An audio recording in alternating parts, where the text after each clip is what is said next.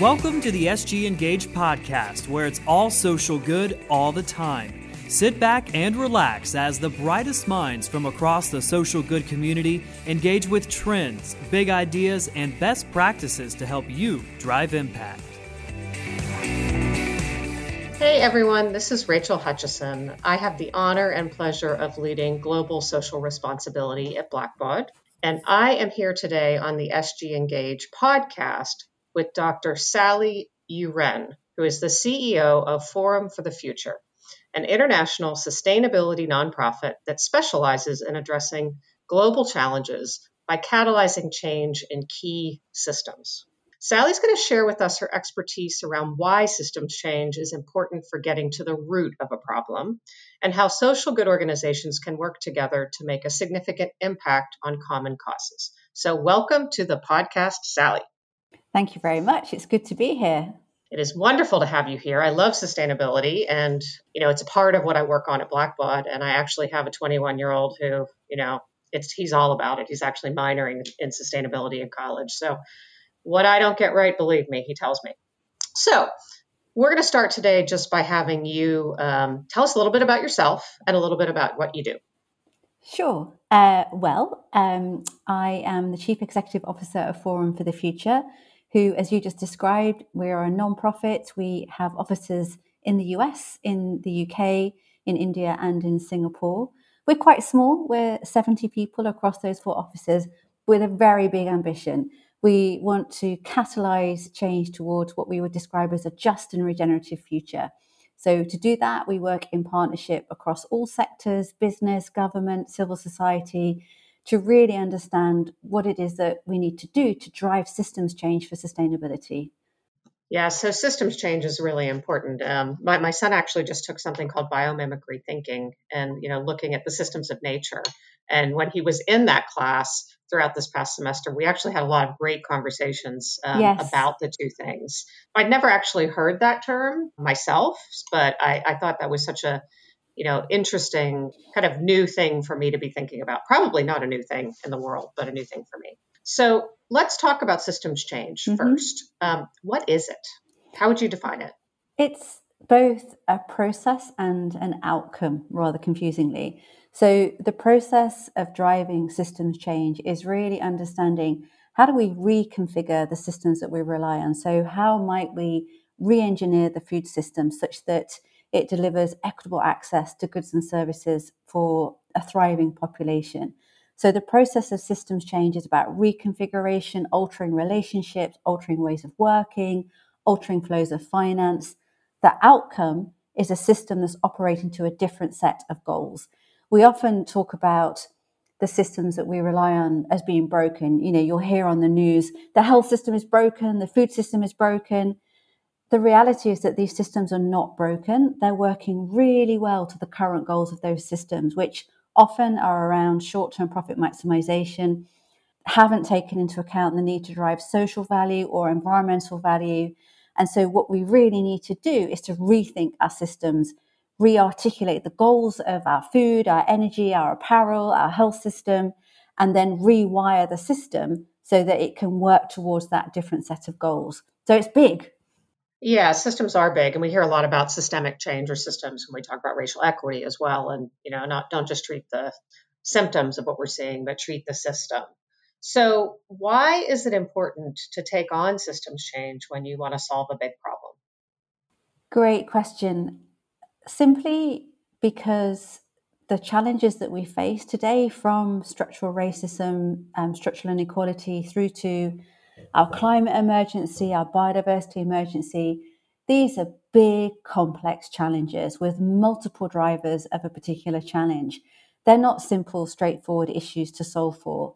And taking a systems view allows us to understand the interconnections between the different aspects of a given problem and really helps us understand what are the root causes that are driving this particular challenge that we are seeking to address often we tend to look at a particular area and we'll see surface level events and we'll use that understanding to try and design for solutions. But surface level events are indicative of broader trends in term are indicative of big root causes of challenges. So, for example, if we think about climate, people often say, oh, the weather's changing, you know, we need to kind of fix the weather. Actually, the root cause of climate change is us as a species emitting too much carbon. And that's now really impacting all aspects of our day to day lives. So these big challenges that we face today, they are complex, they're messy, everything is interconnected. And so we need to understand those interconnections to really identify where are those high impact leverage points that we can focus on to drive change. Just give you another example in the food system. Obviously, the food system under huge challenge today, climate impacts, biodiversity loss. We have many smallholder farmers across the world that aren't getting the cost of production, lots of issues around livelihoods, and then there's pollution. I mean, the list goes on. But one of the high impact systemic leverage points in the food system is soil. So, if we could improve soil health, then we improve the ability of the soil to act as a carbon sink. So, tick, we're doing something to try and solve for the climate emergency. We can also improve the nutritional quality of the crops. So, again, that's got a health benefit. And equally, if we build soil health, then we build productivity. And actually, we might increase crop yield, which then drives greater value capture back to the smallholder. So, looking at soil is one of those root causes that if we take seriously and design change within that area, we can drive multiple benefits in multiple systems. So, it's all about understanding the world around us as a set of complicated, messy systems but using that understanding to diagnose where are the best points to really focus on that then will create this ripple out effects that will drive positive impacts in all sorts of places. Yeah, that's a great example. And I bet you could also give a really good one that, that's focused on water. And yes. you know, water is an ecosystem and water, you know, I, I was telling my kids this summer we were in a in a city and you know, a couple of weeks ago when, when we could finally travel and and be together. And I said, you, they're like, why are all these cities always on water? I'm like, well, think about it. Think about where people settled and why they settled there. And, yes. and this city had a, had a dam that was a power source for the business. Yeah. And yeah. yeah, it was just really interesting. And because I had that 21 year old there who's thinking about systems, um, yes, it actually got into this really interesting conversation about, you know, when people settled in the US, where did they go? Where did they start? How did it build out from points where there were major arteries of water? Yeah, absolutely. Another good example is air quality. If we can improve air quality, we can reduce emissions of greenhouse gas. Um, we can also improve public health outcomes. So, where, where are those areas that we can focus on that if we really improve them, they drive multiple benefits in multiple places? Okay, so let's get a little bit to the how so, how can players throughout what we call the social good community, so that would be companies, foundations, nonprofits, educational institutions, healthcare agencies, etc., anyone really trying to drive a good social impact, start? You know, how do they come together to drive systems yeah. change when they share a common interest in, in one of these areas? Well, you've partly answered the first stage of any process, which is they need to come together. What we have really begun to understand is that no one actor in any given system can solve for the big challenges of that system on their own. And so within the social good system and in the sphere of a particular challenge area, then it's really important that business comes together with government, with civil society, with philanthropy. And the first step is to align around a shared goal. What is it that we're trying to fix here? What does good look like? Because once you get a shared sense of what that North Star looks like, you can then say, okay, what is the role of each of us that we need to play to drive that change? So for philanthropy, how can we use our risk tolerant financial capital to drive the change that we want to see? Education, how can we build awareness around a particular area? Business, how can we innovate a new solution? And the real trick when it comes to designing for systemic change is to get the system in a room, a virtual one these days, but I hope at some point we'll be back in a real room at, at some point in the future. But to critically understand what is the role of all these individual actors, what is the lever that they can pull, and then critically pull those levers together. So, what we've tended to do with big challenges from societal challenges through to environmental challenges, we've kind of pulled levers sequentially and then wondered why nothing changes. And so it's about a shared vision, understanding the role of all the different actors to create that vision and what is the big lever that they can pull. And then how do you really move together and pull those levers simultaneously? Then a system will begin to shift. Yeah, and I imagine, you know, just the simple everyday politics and who's in charge of what and bureaucracy make it make that really hard. You really have to kind of leave your ego beside and say if we believe in this change or this cause, then we have to work together to improve yeah. this system. I mean, I always um, say this, and sometimes I say it really explicitly. Other time, I'm a little bit subtle, but I say you, you know, all of us when we're in these systems change collaboratives, we need to leave our ego at the door because actually we need to work for our collective shared vision. And at the heart of driving systemic change is collaboration. And sometimes we're good at that, and sometimes we're really shockingly bad at it. Um, but it's also about understanding that if we work together, there's a broader benefit that in turn benefits all the different actors. But absolutely, leaving your ego at the door is critical to driving systemic change. So, how do you tell if it's working? So, if you do get this group together and they do leave their egos at the door and they're working toward changing a system, what are the signs that progress is actually happening? Yeah, uh, it's a brilliant question and a hard one when it comes to understanding system level change because systems are messy, as I mentioned before, and system change. It's not linear, it's not causal. It's really hard to point to one thing giving a change outcome in a particular area. It's often not temporal. So sometimes you can make an intervention in a system and it might be years before you see the change that you want to see. But given all of that, what we have learned through our work at Forum for the Future is that there are signs of a system beginning to shift. And oftentimes that starts with just new flows of data and information. So a new research report shining a light on a particular issue might be a sign that the system is beginning to shift because flows of information are altering um, in terms of where, where they were before. You then also see new, what we would call pioneering practices, so new ways of doing things. And historically, when we've seen innovations, we've tended to say, brilliant, we have an innovation, we've solved for our big challenge. But we know that that's not enough because innovations need to scale. So then you're looking for changes in investment patterns, changes in market mechanisms, changes in business models. You're also looking for new relationships. In a lot of our work, we try and bring together the entrepreneurs with the incumbents and they begin to form partnerships. That's another sign that the system is shifting. And then there are two more signs um, which are super important and sound really woolly, but I'm going to share them anyway.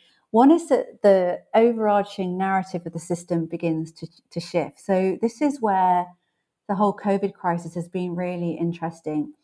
At Forum, we have been saying for years now, if anyone cared to listen, planetary health equals human health. We can't have healthy people without a healthy planet. And the whole COVID crisis has done one positive thing it's shown us that that is true. So, what happened in a wet market in Wuhan equally linked to zoonotic diseases entering into our ecosystem, illegal deforestation, the cause of that has meant that as a species, we've not been very well. And without healthy people, we don't have a healthy planet, and vice versa. So, understanding these interconnections becomes really important. And then the narrative is now shifted. You hear politicians saying that actually public health is related to environmental health. So, once that narrative shifts, that's another signal that a system is shifting.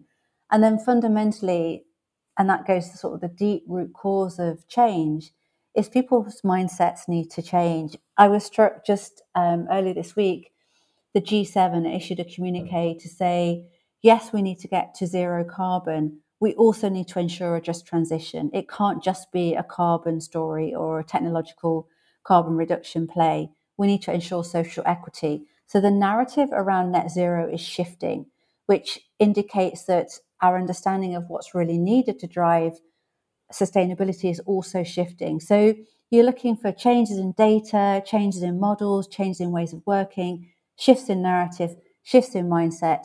These are all signals that the system is shifting. Once you see that, you can then use more traditional KPIs. But the mistake that we sometimes make is we try and measure systems change too early. We try and measure stuff that can be measurable. But oftentimes with systemic change, it's actually the stuff you can't measure that you need to be looking out for. Yeah, that, I love that that commentary on the changing narrative And, you know, I've done a lot of work in my career that is hard to measure. And, you know, sometimes in business, we focus a lot on data, and that's really important. But there's also this kind of looking at how people perceive what you do versus what yes. you actually do, how it's landing, and how over time you're you're moving that narrative and yeah. people's belief is shifting and changing. And it's easier to see when you look back and say, "Oh wow!" But if you had to prove every step based on data, it does become hard.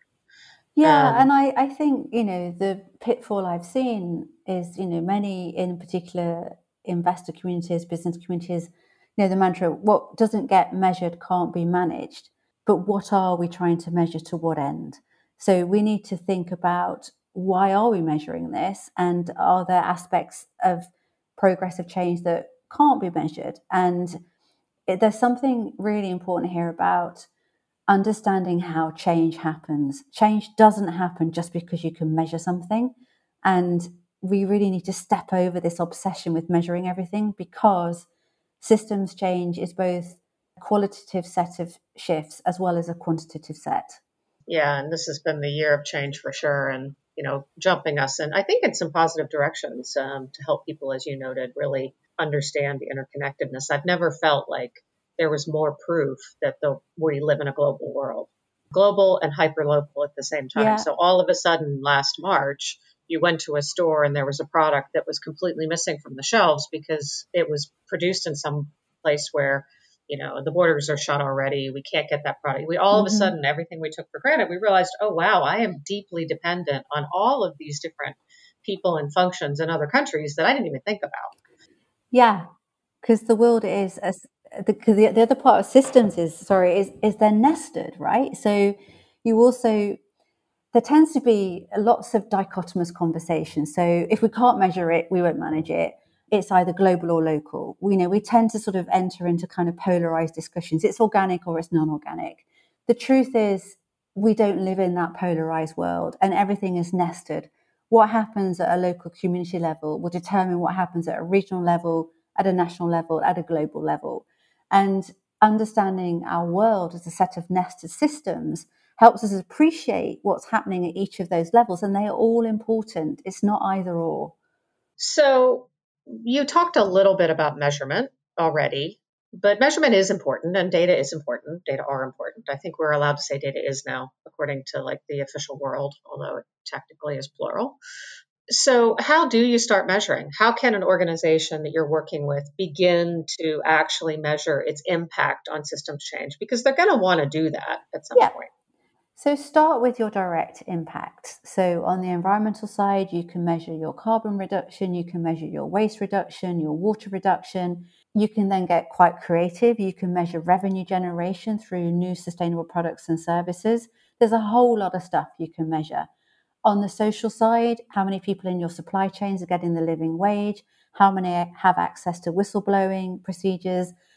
How many have access to health insurance? When it comes to your direct operations, there's an awful lot you can measure. And these are often now just table stakes and need to be measured. You know, we need to understand are we making progress towards reducing carbon? Are we making progress to ensuring well-being and equity amongst our global supply chains? you can then start to ladder up from these direct impacts to these broader systems impacts. So, lots of collaborations, particularly within the business community, where organizations are collectively describing their impact in relation to science based goals for climate, for example. So, you can begin to ladder up these direct impact areas. And then ultimately, we can begin to ladder up to the sustainable development goals. There are multiple indicators in, underneath each of these goals you can begin to chart your contribution to that. So that's all actually relatively straightforward. I, I, I mean, it, you can do it, um, but you need to be looking out for the other big shifts as well. So, yes, measurement is important. How do we also spot that the narrative is changing, that mindsets are shifting, and there are other signs that the system is beginning to reorientate towards a different set of goals? And you know, one brilliant indicator at the moment is that I think it's $70 trillion under ESG investments right now, so environment social uh, investments, which is a really brilliant indicator of an economy that's shifting from one that's purely predicated on this is all about short term profit maximization to an economy, which is where I really hope we're headed an economy that values environmental capital, that values social good creation. And just the sheer sum of money under ESG, I think, is an indicator that we might be heading in that direction. It's so funny that you mentioned ESG because that's exactly where my head was going. So, Blackbaud just released our third social responsibility report in April, and it's a project that I launched and I've been working on. It's like a child. I, I love this work. And I actually think of the report as having two sections the narrative section and then the data section. It's kind of interesting because our conversation's been talking about both. But, you know, when I think about what's under and although it differs depending on what resource you look at, what's under E and what's under S and what's under G, someone might say, well, well, how did they come up with those? But a lot of the things that are under those categories are the exact things you're talking about. You know, they're talking about, you know, data having to do with employment practices or data having to do with tracking, measuring, reducing um, energy waste, et cetera. They, they point to, you know, governance. We're a participant in the UN Global Compact. So, like, are you thinking about the thing, the 10 principles of the UN mm-hmm. Global Compact, which have to do with, um, you know, human trafficking, et cetera, yeah. et cetera, things that in a global world we have to think about. So that's another kind of map toward if you're measuring those things, then you actually are thinking about things that are at the heart of systems change. do, do you think that's a fair way to say it? Um, it means that you're getting there. At the heart yeah. of moving towards systems change is to accept quite a hard truth and a difficult truth that the current way our systems work today, the current way the economy works, isn't really fit for a long term purpose. And ultimately, driving systemic change means letting go of some things that aren't working terribly well and building something better and building something that is better able to meet the needs of a growing population and a planet that's faltering.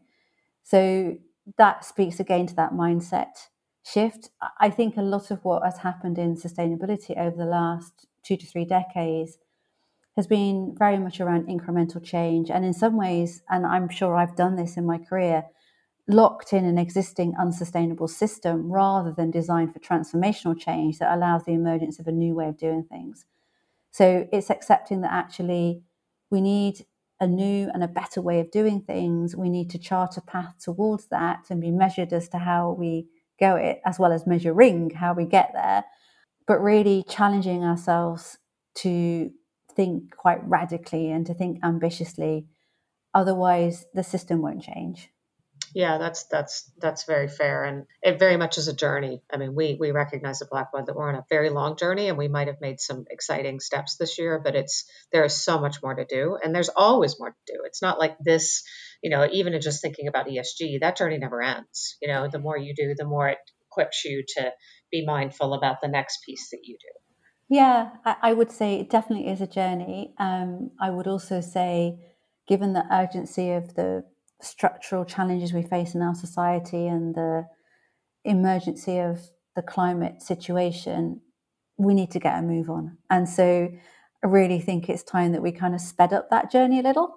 And I think that taking a systems lens allows us to do that because we can get to the heart of an issue a lot quicker than if we were just tinkering around the edges. So, for those of us, uh, you know, the, all the people listening on this podcast, if they're interested in, in learning more about systems change, learning more about your organization, or learning about how we can speed up this process, where do they go to get more information? Just visit our website, www.forumforthefuture.org. Um, find out about our School of System Change, visit our Future Centre. We've got a whole wealth of information on our main website, on our Future Centre, which is designed to inspire you to take bold transformative action. I love that word inspire. And I mentioned my, my 21 year old at the top of this episode, but it really is um, half of what we talk about is the things that he's really worried about, about the planet. And the other half is, is that deep desire and inspiring passion to, to make change. And he tells me that, you know, individual action matters, mom, but what really matters is bigger, bigger players need to make change. And the big players, big companies, big players. Yeah we all have a role to play. We absolutely do. We all have agency. And we've got some big, powerful levers around us that we can pull. And if we all play our role and push those big levers, then we might create that big change that we need to see. The last thing I would say is that the future isn't something that just happens to us. Um, William Gibson, the science writer, wrote um, over half a century ago the future is already here, it's all around us, it's just not evenly distributed. So there are signs of a regenerative economy around us, there are signs of financial instruments driving social good, they're already here. So, how do we bring them into our mainstream and create the future that we want? Taking a systems lens could allow us to do that. The future is already around us. So, with that, Sally, I would love to just thank you for joining us today on the SG Engage podcast. It's been You're terrific having you. Yeah, terrific having you. And I know I'm going to go and find out more because this is our world that we live in. And to our listening audience, I want to just say thank you for joining us on this SG Engage podcast. Uh, make sure you check out our other episodes. And that's all for now. This is Rachel Hutchisson signing off.